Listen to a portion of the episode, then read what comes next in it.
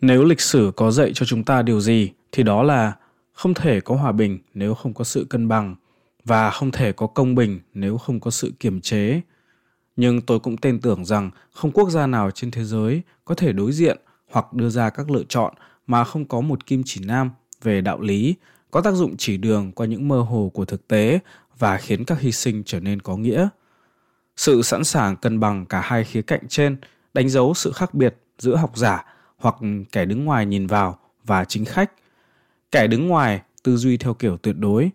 Đối với anh ta, đúng sai là những khái niệm được định nghĩa rõ ràng. Nhà chính trị không có được điều xa xỉ đó. Hiếm khi ông ta đạt được mục đích, ngoại trừ phải làm từng bước. Tự thân mỗi bước đều kém hoàn mỹ về đạo lý, nhưng đạo lý lại không thể được tiệm cận mà không có những bước đi ấy. Một triết gia vượt qua bài sát hạch bằng các lý luận của mình – còn bài sát hạch của một chính khách không chỉ là những mục đích ông ta đạt được, mà còn là những thảm họa ông ta phòng tránh. Nhân loại sẽ không bao giờ biết được những gì họ đã tránh khỏi bằng những rủi ro được ngăn ngừa và những hành động nhằm né tránh thảm họa. Bởi vì một khi đã tránh được thảm họa rồi thì chẳng ai biết đến nó cả. Cuộc đối thoại giữa học giả và chính khách vì thế khó có thể đi đến hồi kết. Thiếu vắng triết lý thì chính sách sẽ không có chuẩn mực nhưng thiếu vắng sự sẵn sàng nhìn vào bóng tối và liều mạng bước những bước chập choạng, nhân loại sẽ không bao giờ có hòa bình. Đó là lời của Kissinger trong cuốn hồi ký White House Years, tạm dịch là những năm tháng công tác ở Nhà Trắng, được ông viết vào năm 1979 khi đã rời xa chính trường 2 năm. Át hẳn những ý nghĩ trên cũng đã manh nha trong đầu Kissinger 10 năm trước đó khi ông tiến sĩ Harvard bắt đầu rời xa giảng đường đại học để đi vào chính trường. Xin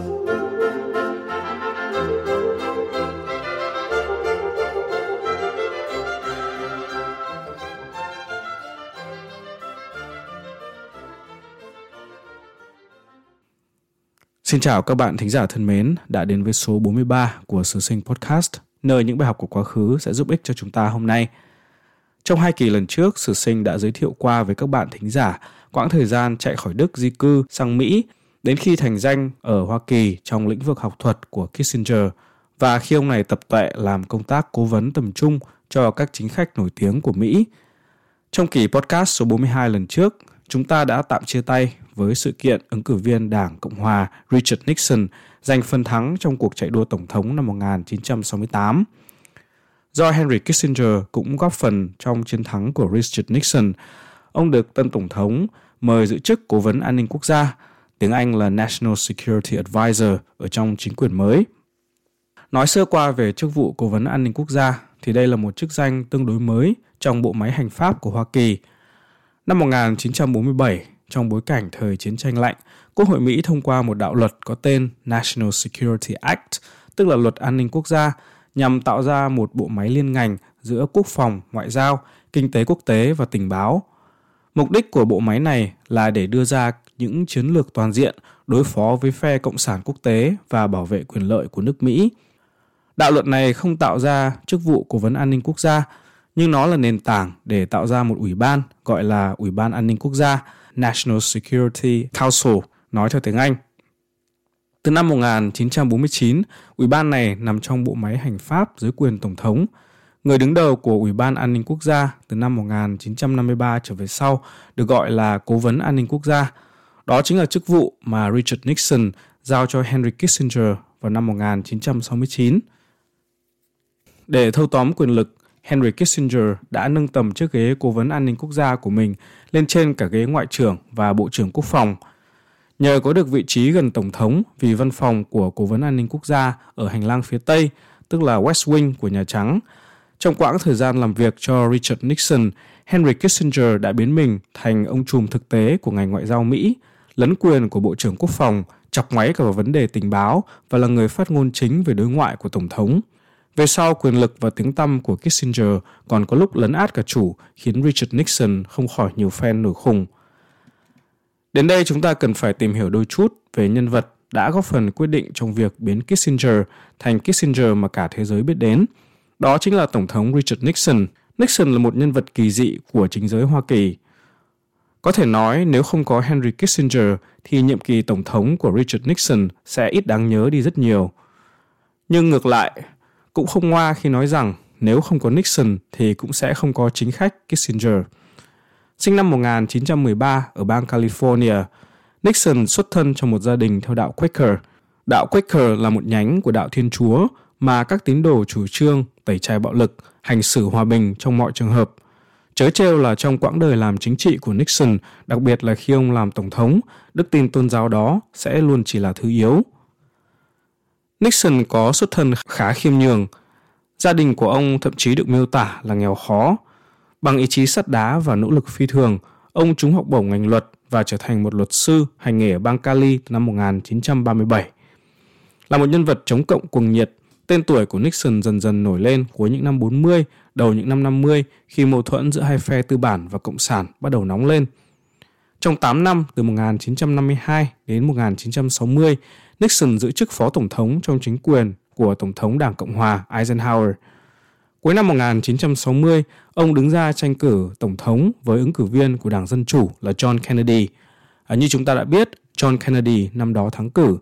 Mặc dù nghi ngờ về những gian lận trong việc bỏ phiếu, đặc biệt là hai tiểu bang Texas và Illinois, Richard Nixon cay đắng chấp nhận thất bại do không có bằng chứng rõ ràng. Hai năm sau đó, Richard Nixon lại thất bại trong cuộc đua vào ghế thống đốc của tiểu bang Cali. Tức tối vì những tường thuật mà ông cho là sai lạc của báo chí và những trò bẩn của đối thủ chính trị, Richard Nixon tuyên bố từ bỏ nghiệp chính khách. Từ năm 1963, Nixon trở lại hành nghề luật sư và dành thời gian đi du lịch châu Âu. Điều kỳ lạ là Tổng thống Pháp Charles de Gaulle trong những năm tháng đó vẫn tin tưởng Nixon một ngày nào đó sẽ thành Tổng thống Mỹ. Tiên đoán của ông người Pháp cuối cùng đã thành hiện thực năm 1968. Con người của Richard Nixon là một chuỗi những nghịch lý. Làm chính trị nhưng không giỏi xã giao, không hứng thú phải tiếp xúc với người lạ. Là tổng thống siêu cường số một thế giới, nhưng thẳm sâu, Richard Nixon vẫn có mặc cảm, xuất thân hèn kém. Bằng quyết tâm hàn học, ông lần lượt vượt qua trở ngại, đánh bại kẻ thù để leo lên đỉnh cao quyền lực. Tuy vậy, ngay cả khi đã là tổng thống, Nixon vẫn không thể quên những mối hận xưa cũ với những đối thủ có địa vị trong chính giới Hoa Kỳ. Giấc mơ Mỹ là có thật, một cậu bé nhà nghèo bằng ý chí và kiên trì đã thành ông tổng thống. Nhưng giấc mơ Mỹ cũng không giúp được Nixon gột rửa những vết thương trong tâm lý để trở thành một nhân cách xứng tầm với cái ghế đang ngồi. Xuất thân từ bang Cali, ông luôn bị các thành phần tinh hoa ưu tú và giới trí thức ở miền đông nước Mỹ như New York hay Boston coi như một gã nhà quê hãnh tiến từ miền Tây hoang dã, mà các thành phần tinh hoa ưu tú đó lại đầy rẫy trong bộ máy quan liêu hành chính ở Washington, đặc biệt là ở Bộ Ngoại giao hay Quốc phòng. Để rửa mối hờn, Richard Nixon quyết định sẽ thi hành chính sách ngoại giao an ninh từ Nhà Trắng. Nói một cách khác, Bộ Ngoại giao, Bộ Quốc phòng sẽ bị gạt ra ngoài những quyết định tối quan trọng Mọi vấn đề liên quan đến đối ngoại an ninh sẽ do Tổng thống trực tiếp điều hành với sự trợ giúp của Hội đồng An ninh Quốc gia mà đứng đầu là ông Cố vấn An ninh Quốc gia. Tâm địa muốn đè đầu cưỡi cổ những kẻ cựu thù của Nixon chính là mảnh đất vàng để những hạt giống ham hố quyền lực của Henry Kissinger đâm chồi nảy lộc. Mặc dù Kissinger cũng là một trong những nhà trí thức miền Đông từng khinh rẻ gã khùng Nixon, ông cựu giáo sư Harvard đã nhanh chóng đổi màu thành người bề tôi đắc lực của Tổng thống – ở cương vị cố vấn an ninh quốc gia, Henry Kissinger đã gần như biến Ngoại trưởng Mỹ William Rogers thành ông phỗng, cho đến khi chính Kissinger được bổ nhiệm làm Ngoại trưởng Mỹ năm 1973. Ngoại trưởng William Rogers gần như không có tiếng nói trong bất kỳ quyết định quan trọng về ngoại giao nào từ năm 1969 cho đến 1973. Nhiều công văn từ chính phủ Mỹ gửi ra nước ngoài được Ủy ban An ninh Quốc gia của Kissinger soạn thảo mà không qua Bộ Ngoại giao – Thậm chí với một số vấn đề như cuộc đàm phán bí mật để lập lại hòa bình với Bắc Việt Nam, Bộ Ngoại giao ban đầu hoàn toàn không được biết hoặc có biết thì cũng không được tiết lộ nội dung. Ngay cả việc đặt William Rogers vào ghế ngoại trưởng cũng cho thấy bản chất nhỏ nhen của Nixon. Rogers là một luật sư danh tiếng ở New York, đã từng giang tay chào đón Nixon trong những năm 60 khi Nixon mới trở lại nghề luật sư. Trong khi giới thượng lưu New York tránh Nixon như tránh tà thì nhà Rogers vẫn mời vợ chồng Nixon đến xã giao. Thậm chí hai người còn hợp tác hành nghề luật. Tuy vậy do Rogers là đàn anh của Nixon cả trong tuổi nghề lẫn địa vị xã hội, Nixon thích thú biến người từng loài bề trên thành cấp dưới của mình. Với một vị chúa như thế, bản năng tinh tế của kẻ bề tôi Kissinger được dịp thể hiện. Nhà báo Walter Isaacson trong cuốn tiểu sử Henry Kissinger có kể lại một số câu chuyện khá khôi hài về thói su nịnh của Kissinger với Nixon. Một lần khi đang ở trại David, Tổng thống đi chơi bóng về và bảo Hôm nay tôi ghi được 165 điểm. Kissinger liền xun xoe, trình độ đánh gôn của Tổng thống càng ngày càng cao. Nixon gầm gừ, tôi vừa đi chơi bowling mà Henry. Một lần khác, Kissinger tiếp chuyện một nhà báo thì có điện thoại của Nixon. Sau khi tiếp chuyện Tổng thống qua điện thoại, Kissinger quay qua nói với nhà báo, anh đừng vì thấy tôi trả lời điện thoại của Tổng thống trong tư thế quỳ mà hiểu lầm nhé. Nói một cách nghiêm túc thì nịnh nọt là phương pháp cực kỳ hữu hiệu để lấy lòng một kẻ hay có mặc cảm như Nixon. Kissinger đã chơi lá bài này với Nixon không thể điệu nghệ hơn. Thoạt nhìn, Richard Nixon và Henry Kissinger như một cặp đôi không tưởng. Trong khi Nixon âm thầm hướng nội thì Kissinger thích liên thoáng quảng giao. Chính trị gia Nixon phát ngôn dứt khoát đau to búa lớn, trong khi ông giáo Kissinger thường tràng giang đại hải với những lý luận kinh viện. Nhưng những khác biệt bề nổi đó không phải là sự đối nghịch nước lửa, mà nó giống như một sự bổ khuyết âm dương. Về bản chất, cả hai đều là những kẻ thực hành lối chính trị thực dụng, realpolitik. Để đạt được mục đích tối hậu, tất cả những đạo lý thông thường đều có thể bị bỏ qua. Cả hai còn hợp nhau ở chỗ cùng thiên về những bước đi bí mật hơn là giải quyết vấn đề bằng những quá trình công khai cởi mở ở một nước dân chủ như Hoa Kỳ. Nixon thì vì ngại phải trả lời công khai trước những người chống đối, Kissinger thì vì cho rằng những vấn đề phức tạp chỉ có thể được hóa giải bằng những bộ óc siêu việt cỡ Kissinger trong bóng tối.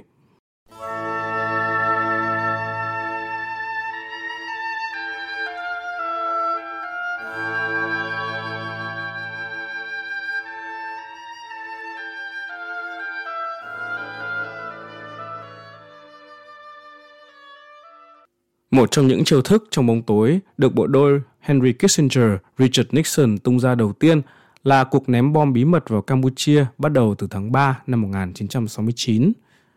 Trong nhiều năm, các lực lượng du kích của Mặt trận Giải phóng và quân đội chính quy Bắc Việt dùng một con đường qua ngã Lào và Campuchia để đột nhập vào miền Nam, gọi là đường mòn Hồ Chí Minh.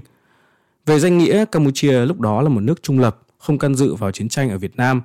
Quốc trưởng Campuchia là hoàng thân Norodom Sihanouk, một nhân vật láu cá nhưng cũng rất ái quốc và can đảm. Chuyện miền Bắc Việt Nam sử dụng đất nước Campuchia như một bàn đạp để tấn công miền Nam Việt Nam tất nhiên không qua được mắt hoàng thân Sihanouk. Nhưng ông hoàng này nhắm mắt cho qua bởi vì nước ông vốn có tranh chấp lãnh thổ với Việt Nam Cộng Hòa, tức là miền Nam Việt Nam. Dung túng cho quân miền Bắc vào đánh phá miền Nam không phải là không có lợi cho Campuchia theo quan điểm của Sihanouk. Có thể nói Sihanouk cũng là một nhà thực hành lối chính trị thực dụng của Henry Kissinger bằng cách dùng miền Bắc Việt Nam để cân bằng lại miền Nam Việt Nam. Tuy nhiên, lá bài này của Sihanouk cũng là con dao hai lưỡi. Một là vì miền Bắc theo chế độ Cộng sản, về mặt ý thức hệ là kẻ thù của đám vua chúa như Sihanouk. Hai là quân miền Bắc và mặt trận giải phóng ra vào Campuchia lâu ngày như đi chợ. Họ coi khu vực biên giới giữa Campuchia và miền Nam Việt Nam còn gọi là khu mỏ vẹt vì hình thù của nó trên bản đồ khoằm khoằm giống cái mỏ vẹt như là nhà của mình – Đối với quân đội Mỹ ở Việt Nam thì đường mòn Hồ Chí Minh qua ngã Campuchia từ nhiều năm đã là một vấn đề đau đầu. Vì con đường này nằm trong lãnh thổ nước Campuchia trung lập nên theo luật pháp quốc tế, quân đội Mỹ không được phép tấn công. Các cuộc truy quét du kích của mặt trận giải phóng hoặc quân đội Bắc Việt khi tới biên giới Campuchia là phải dừng lại. Quân đội Mỹ và Việt Nam Cộng Hòa thậm chí đã cử những đơn vị đặc nhiệm sang bí mật đánh phá các căn cứ của Bắc Việt ở Campuchia – Tuy nhiên, những nỗ lực đó chẳng khác nào muối bỏ bể. Cần phải có một biện pháp quyết liệt hơn để cắt đứt hoàn toàn tuyến đường chi viện từ Bắc vào Nam này. Dùng máy bay oanh tạc vào căn cứ của Bắc Việt ở Campuchia được Nixon và Kissinger cân nhắc. Vấn đề của Nixon là người dân Mỹ đã quá chán ngán với cuộc chiến Việt Nam. Đảng Dân Chủ vừa thua chính Nixon trong cuộc bầu cử tổng thống vì họ không làm sao rút chân ra được khỏi vũng lầy này. Nay, nếu Nixon lại tuyên bố mở rộng chiến sự sang nước láng giềng Campuchia thì điều đó chẳng khác nào tự sát chính trị. Dư luận Mỹ và các phong trào phản chiến sẽ không để Nixon được yên. Nixon và Kissinger quyết định cuộc ném bom Campuchia sẽ diễn ra trong bí mật.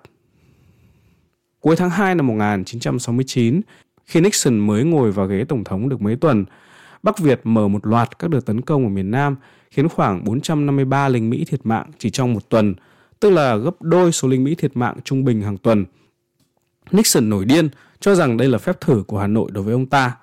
Tổng thống Mỹ quyết định hành động dứt khoát. Đêm 17 tháng 3 năm 1966, phi đội B-52 gồm 60 chiếc cất cánh từ đảo Guam, bắt đầu hành trình kéo dài 5 giờ vào không phận Việt Nam. Máy bay Mỹ bỏ bom xuống các khu vực có chiều dài khoảng 3 km và chiều rộng khoảng 700 m. Trong một đêm, tổng cộng có 48 ô vuông như vậy trong vùng mỏ vẹt, biên giới giữa Nam Việt Nam và Campuchia bị bỏ bom. Sau đêm oanh tạc, quân đội Mỹ hí hửng rằng các khu căn cứ của quân đội Bắc Việt trên đất Campuchia tất thảy đều tan hoang. Họ cử một vài đơn vị lính dùng trực thăng bay vào trận địa để thám thính, đồng thời thu gom các tù binh cộng sản nếu có. Chỉ huy của các đơn vị đặc biệt này đảm bảo với họ rằng những kẻ may mắn sống sót được sẽ choáng váng đến mức các anh chỉ việc dắt tay chúng mà lôi lên máy bay.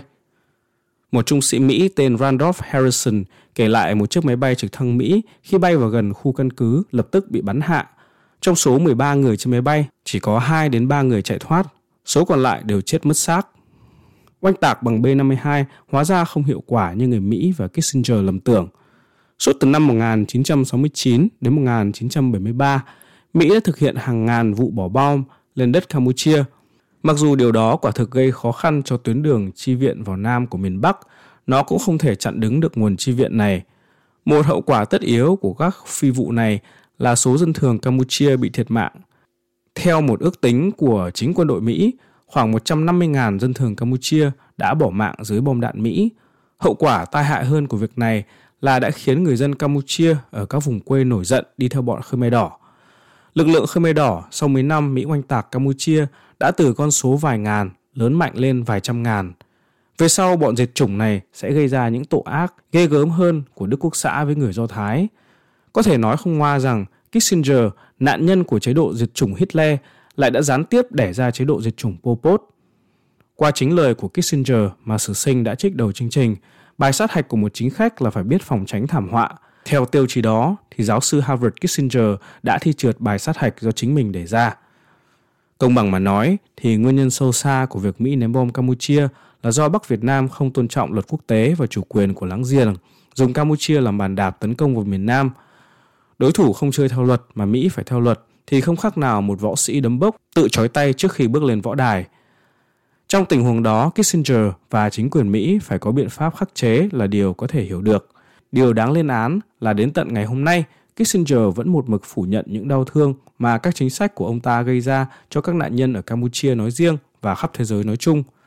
Trong một diễn đàn ở Mỹ về chiến tranh Việt Nam năm 2017 mà Kissinger được mời đến nói chuyện, ông ta vẫn trơ chẽn tuyên bố không có dân thường Campuchia nào thiệt mạng trong các vụ oanh tạc của Mỹ và vẫn có những kẻ ngu xuẩn đến mức tin vào điều đó. J'ai deux amours, mon pays et Paris.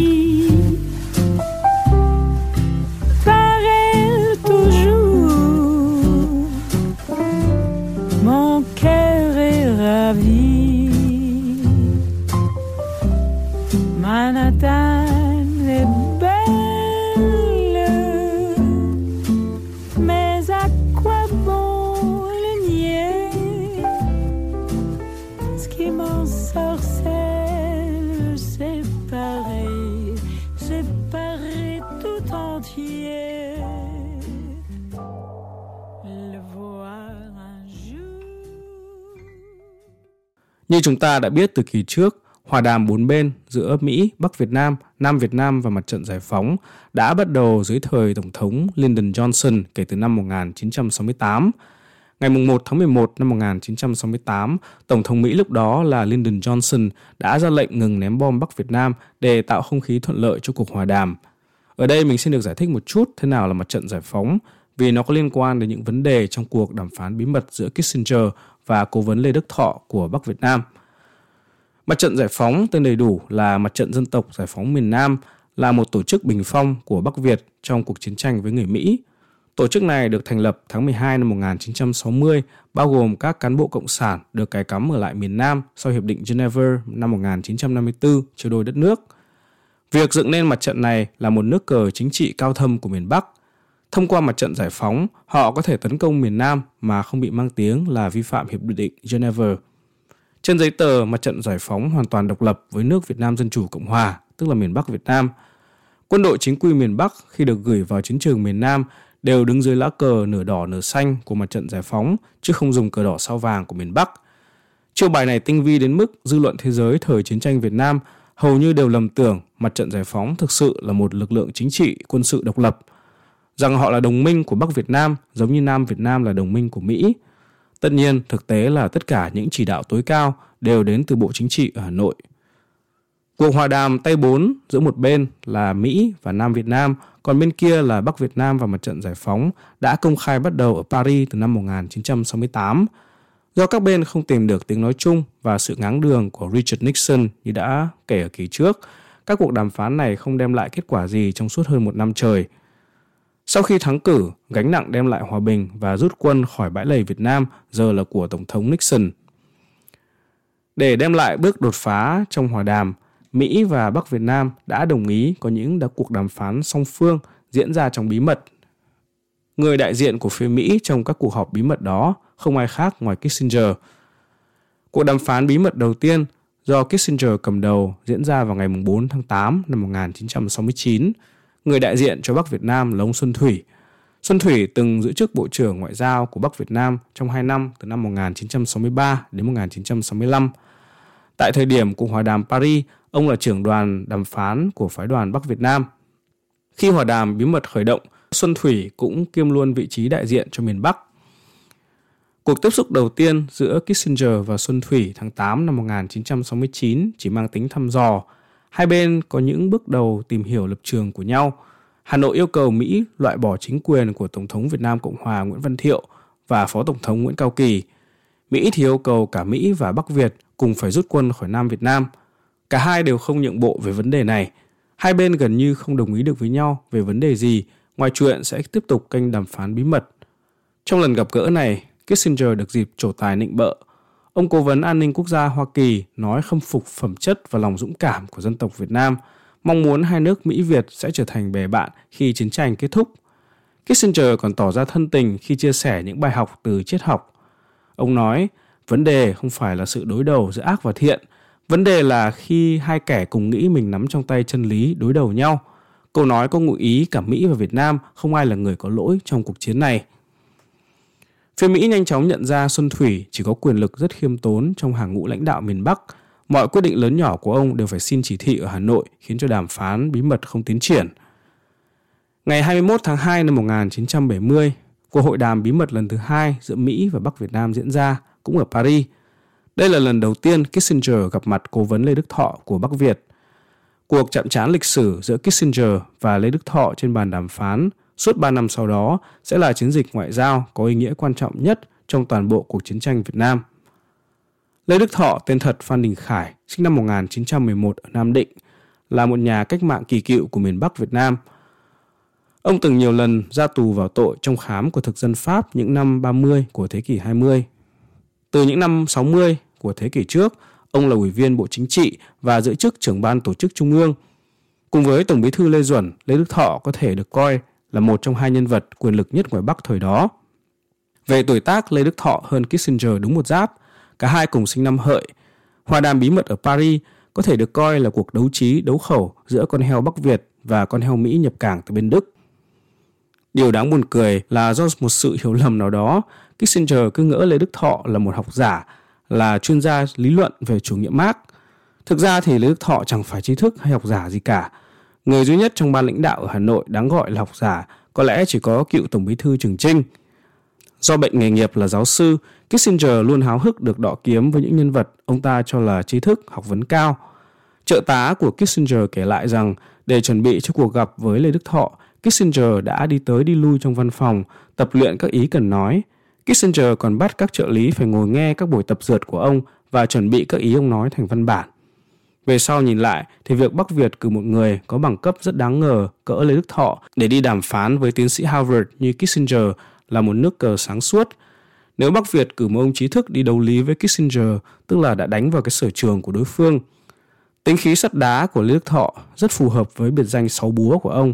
Trong suốt 3 năm, ông cố vấn Bắc Việt đã nhiều lần nện cho ông cố vấn Hoa Kỳ những nhát búa trí tử trên bàn đàm phán.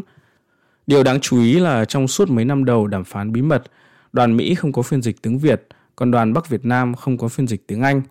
Trong đoàn Mỹ có một viên tướng làm tùy viên quân sự của Hoa Kỳ ở Paris. Viên tướng này dịch những lời Kissinger nói qua tiếng Pháp để cho người phiên dịch tiếng Pháp của đoàn Việt Nam dịch lại cho Lê Đức Thọ và Xuân Thủy. Quá trình này được đảo ngược lại khi Lê Đức Thọ hoặc Xuân Thủy muốn nói điều gì. Kiểu phiên dịch qua ngôn ngữ trung gian không những mất thì giờ mà còn cho thấy sự thiếu hiểu biết lẫn nhau của đôi bên. Cuộc gặp gỡ hoàn toàn bí mật, hầu như không ai biết Kissinger có mặt ở Paris, có biết thì cũng không biết lý do. Với những chiều về vãn đặc trưng, Kissinger khen ngợi phía Bắc Việt Nam giữ bí mật hoặc cuộc hòa đàm rất tốt, tốt hơn cả phía Mỹ. Vì lầm tưởng Lê Đức Thọ là chuyên gia lý luận, Kissinger còn khen chủ nghĩa Marx rất thú vị. Trong cuộc gặp đầu tiên này, Lê Đức Thọ tỏ ra nhã nhặn, ông cười sảng khoái trước các lời đùa cợt hài hước của Kissinger. Nhưng Kissinger không bị lừa trước thái độ này.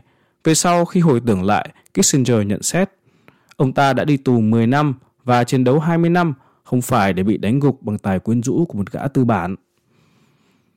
Vấn đề hóc búa nhất là mỗi bên Mỹ và Bắc Việt Nam đều có những yêu cầu mà phía bên kia không thể chấp nhận được. Yêu cầu từ phía Bắc Việt Nam là Mỹ phải ép Tổng thống Thiệu từ chức và cho phép các nhân vật có liên hệ với mặt trận giải phóng tham gia bầu cử để lập ra một chính phủ liên hiệp cho miền Nam Việt Nam. Tổng thống Thiệu là một người chống cộng quyết liệt, từ lâu đã là cái gai trong mắt Bắc Việt.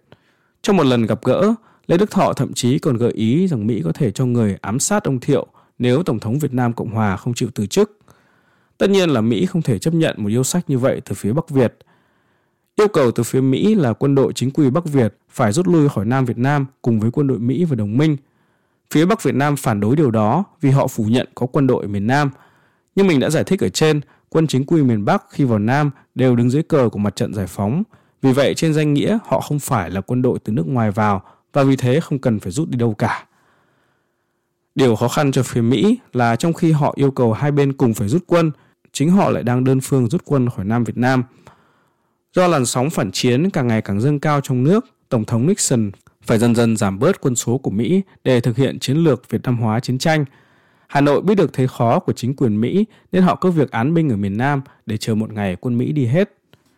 Kissinger rốt cuộc nhận ra sự vô nghĩa trong việc yêu cầu Bắc Việt Nam rút quân – trong buổi họp bí mật lần thứ 8 diễn ra ngày 31 tháng 5 năm 1971, lần đầu tiên Kissinger từ bỏ yêu cầu cả hai bên cùng rút quân khỏi Nam Việt Nam.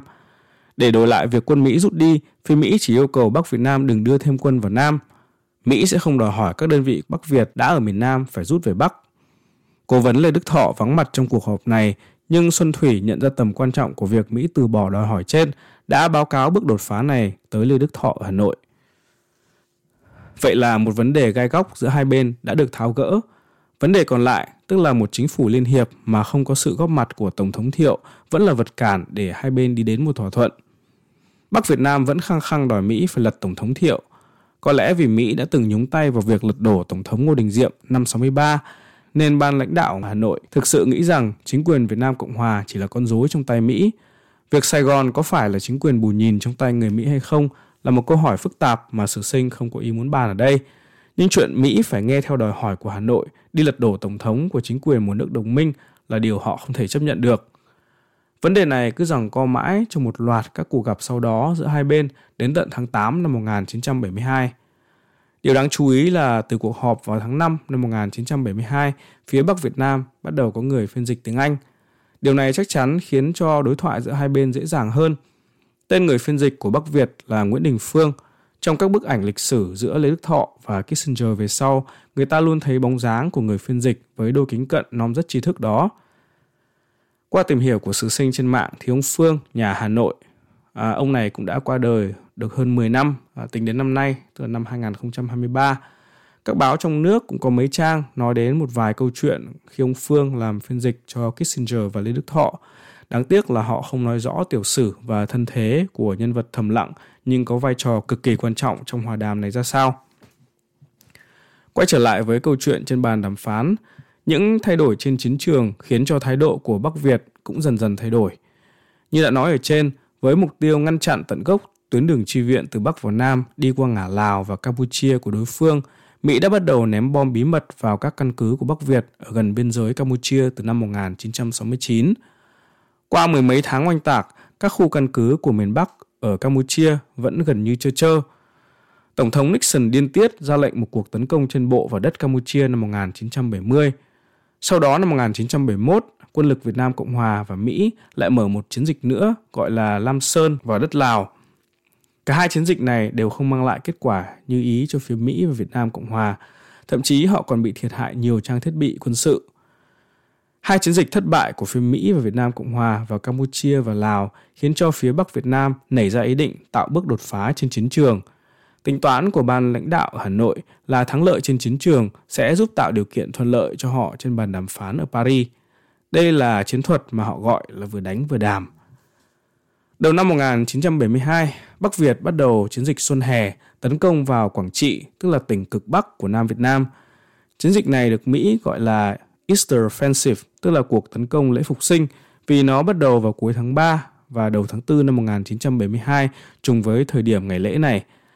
Ban đầu, phía miền Bắc đạt được những bước tiến lớn, đặc biệt là việc họ chiếm được thành cổ Quảng Trị. Phía Mỹ và Việt Nam Cộng Hòa đã có những phản công quyết liệt. Quân lực Việt Nam Cộng Hòa gánh trách nhiệm chính trong việc chiến đấu với quân đội chính quy miền Bắc vì lúc đó Mỹ đã rút gần hết quân bộ khỏi Việt Nam – Tuy vậy, sự yểm trợ của hỏa lực Mỹ từ trên không cũng đóng vai trò hết sức quan trọng trong thắng lợi của cuộc phản công. Đến tháng 7, 8 thì tình hình chiến sự xoay chuyển theo hướng bất lợi cho miền Bắc. Năm 1972 cũng là lúc quan hệ giữa Mỹ và hai nước đàn anh của Bắc Việt là Trung Quốc và Liên Xô ấm lên. Liên Xô và Trung Quốc vì thế đều có những áp lực với Bắc Việt để đi đến thỏa thuận trên bàn đàm phán. Mặc dù hậm hực trước thái độ trở mặt của hai ông anh lớn, đặc biệt là với Trung Quốc, Thực tế chiến trường khiến thái độ của phía Bắc Việt trên bàn đàm phán bí mật cũng mềm dẻo đi. Vào buổi họp ngày 14 tháng 8 năm 1972, lần đầu tiên sau suốt hơn 3 năm đàm phán căng thẳng, phía Bắc Việt thôi yêu cầu Mỹ phải loại bỏ Tổng thống Thiệu. Đây có thể coi là một bước đột phá thứ hai. Rốt cục thì cả đôi bên đều đã nhượng bộ phía bên kia. Mỹ không yêu cầu miền Bắc rút khỏi miền Nam.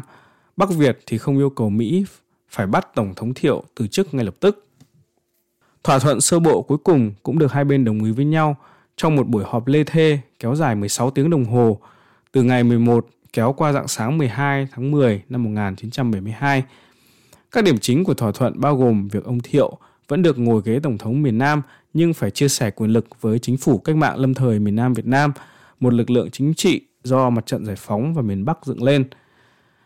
Chính phủ cách mạng lâm thời sẽ được quyền kiểm soát các vùng đất ở miền Nam mà họ đã chiếm giữ – hai bên Mỹ và Bắc Việt Nam sẽ trao trả tù binh chiến tranh. Miền Bắc được bảo lưu các lực lượng của họ ở miền Nam với điều kiện họ không gia tăng lực lượng này. Kissinger cố gắng đạt được một thỏa thuận với Hà Nội chấm dứt chiến tranh cả ở Lào và Campuchia nhưng không thành công. Tất nhiên thỏa thuận với nhau qua kênh không chính thức là một chuyện. Muốn để thỏa thuận có hiệu lực thì nó phải được cả bốn bên thông qua qua kênh chính thức. Một trong bốn bên đó là phía Việt Nam Cộng Hòa trong suốt gần 4 năm từ 1969, mặc dù Kissinger có thông báo với Tổng thống Thiệu về sự tồn tại của kênh bí mật với Bắc Việt Nam, tất cả những chi tiết quan trọng đều bị bưng bít. Trợ lý của Kissinger thường phải chuẩn bị ba biên bản khác nhau của cùng một buổi họp. Biên bản cho Tổng thống Nixon ở Washington tất nhiên là đầy đủ nhất. Một biên bản khác cho Bộ Ngoại giao Mỹ có nhiều chỗ bị lược bỏ. Còn Tổng thống Thiệu nhiều khi chỉ được Đại sứ Mỹ ở Sài Gòn thông báo bằng miệng diễn biến của cuộc đàm phán hoặc qua các điện tín mù mờ, thậm chí cố tình sai lạc tình hình của Kissinger. Một tuần sau khi đạt được thỏa thuận với Lê Đức Thọ, tức là ngày 19 tháng 10 năm 1972, Kissinger mới bay đến Sài Gòn để trực tiếp thông báo với ông Tổng thống Việt Nam Cộng Hòa về vận mệnh của đất nước đã được quyết định sau lưng ông. Kissinger không biết rằng trước đó một ngày, tình báo Việt Nam Cộng Hòa đã bắt được một tài liệu dài 10 trang giấy từ hầm bí mật của một chính trị viên quân giải phóng Tài liệu 10 trang đó ghi rõ nội dung thỏa thuận giữa Kissinger và Lê Đức Thọ. Có nghĩa là trong khi Tổng thống Việt Nam Cộng Hòa chưa hề hay biết, thì đám cán bộ tép diêu của mặt trận giải phóng đã biết được các chi tiết của hòa đàm. Tổng thống Thiệu nổi điên vì sự sỉ nhục và phản bội từ phía Kissinger. Khi ông cố vấn an ninh quốc gia Mỹ đến dinh Tổng thống ở Sài Gòn ngày 19 tháng 10, Tổng thống Thiệu cố tình bắt Kissinger ngồi đợi 15 phút trước sự chứng kiến của đám báo chí. Trong cuộc hội kiến riêng, Tổng thống Thiệu vẫn ra vẻ bình thường, nhưng về sau ông chia sẻ rằng lúc đó ông chỉ muốn đấm thẳng vào mặt Kissinger. Sau khoảng nửa giờ trò chuyện, Kissinger mới lôi bản hòa ước với Bắc Việt để trình Tổng thống. Mặc dù đã biết trước nội dung, nhưng sự cháo trở của Kissinger vẫn khiến ông Thiệu uất đến phát khóc. Những thỏa thuận giữa Kissinger và Lê Đức Thọ xác nhận cơn ác mộng mà ông Thiệu đã lo sợ từ lâu. Một là quân đội Mỹ rút đi nhưng quân đội Bắc Việt vẫn ở lại miền Nam Việt Nam. Hai là thỏa thuận không đả động gì đến Lào và Campuchia, hai đất nước vẫn có thể được Bắc Việt Nam dùng làm bàn đạp tấn công Việt Nam Cộng Hòa.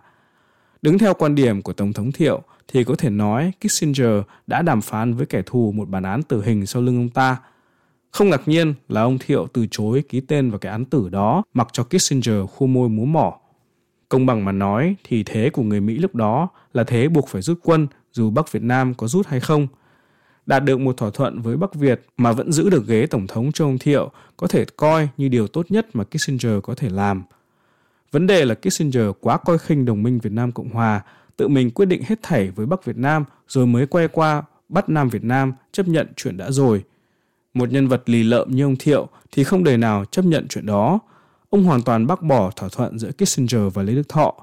Lời qua tiếng lại một lúc, Kissinger rên rỉ. Đây là thất bại lớn nhất trong sự nghiệp ngoại giao của tôi. Tất nhiên là ông Thiệu lo lắng với số phận đất nước của ông hơn là sự nghiệp của Kissinger.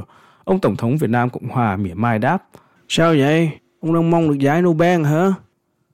Việc Tổng thống Thiệu bác bỏ thỏa ước giữa Kissinger và Lê Đức Thọ đặt Kissinger vào tình thế ngặt nghèo về mặt ngoại giao. Sau khi đạt được thỏa thuận trong đàm phán bí mật từ tháng 10 năm 1972, cả Mỹ lẫn Bắc Việt đều đã công khai trước dư luận về khả năng sớm chấm dứt chiến tranh ở Việt Nam.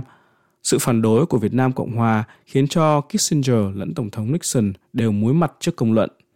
Để xoa dịu sự phẫn nộ của Tổng thống Thiệu và thuyết phục ông ký vào thỏa thuận, Kissinger đành phải ngồi lại với Lê Đức Thọ ở Paris vào ngày 20 tháng 11 năm 1972. Mục đích của cuộc họp là để trình bày với phía Bắc Việt Nam về 69 điều sửa đổi theo yêu cầu của Việt Nam Cộng Hòa. Lần này thì đến lượt Lê Đức Thọ cảm thấy phẫn nộ. Theo quan điểm của ông cố vấn Bắc Việt, và điều này ngay cả Kissinger cũng phải thừa nhận, thì đây rõ ràng là sự cháo trở đật lọng của phía Mỹ. Lê Đức Thọ lớn tiếng rằng bọn thực dân đã lừa gạt dân tộc Việt Nam hàng thế kỷ nay – nhưng chưa lần nào tệ hại như lần này. Có lẽ trong mắt Hà Nội thì Washington nói gì Sài Gòn cũng phải nghe, nên 69 điều sửa đổi của Sài Gòn bị Hà Nội coi như trò bịp bợm của Mỹ. Mà dù cho phía Hà Nội có biết rằng đây thực sự là yêu sách của Sài Gòn đi nữa, thì đó cũng không phải là vấn đề của họ. Thuyết phục Sài Gòn ký vào thỏa thuận là chuyện của Kissinger. Đồng bào chú ý, đồng bào chú ý, máy bay địch cách Hà Nội 50 km tất cả mọi người cần nghiêm chỉnh chấp hành điều lệnh phòng không nhân dân thành phố. Đồng bào chú ý, đồng bào chú ý, máy bay địch cách Hà Nội 70 km. Tất cả mọi người cần nghiêm chỉnh chấp hành điều lệnh phòng không nhân dân thành phố.